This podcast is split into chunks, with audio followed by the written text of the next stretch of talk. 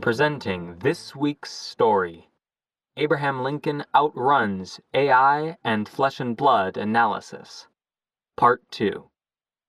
A Conversation, February 23rd, 2023. Daniela, why are tears running down your face while you were looking at a picture of President Abraham Lincoln's face? Mrs. Steiner, please. Look at his face. What do you see? A slight smile and worry wrinkles his eyes. Speaks suffering.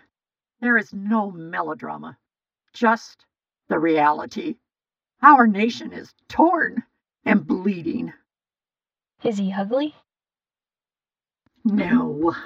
His face has good bone structure and character. I would like to visit him. I know he is a great storyteller. Maybe he would tell a folksy tale and we would laugh together. Daniela, you have not told me why tears are on your face.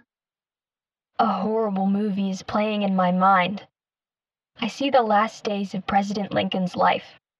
April 9th, 1865. The Civil War is officially over. Four years of death and destruction. Americans fighting and killing Americans. I do not understand the insanity. I see battlefields with thousands of dead and wounded bodies. How is it possible that both July 4th, 1776, and April 9th, 1865, are both important dates on the American calendar? 600,000 Americans died because of the Civil War. That is more than died in all the other United States wars combined.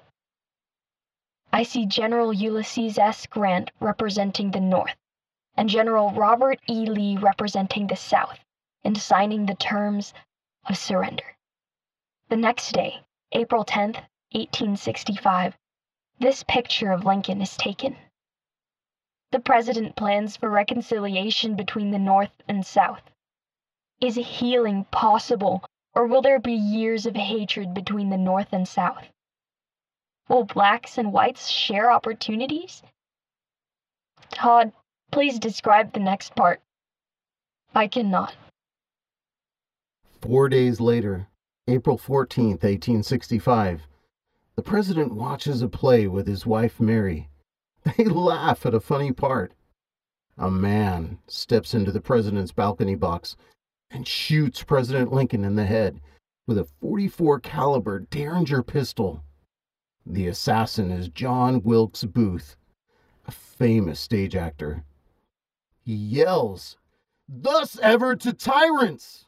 in Latin, drops his pistol, and jumps from the balcony. His leg breaks as he hits the stage. The president is moved to a boarding house across the street. Through the night, five doctors work over him. In the morning, he dies at age 56 his plans for unity of the North and South are halted. Nathan, what are you thinking? I know I never want to see Americans fighting each other. We need understanding, personal discipline, and courage to work together. We must not ignore today's national diseases such as violence, senseless immigration policies, homelessness, loss of freedoms, human trafficking, and the importance of God in public discourse.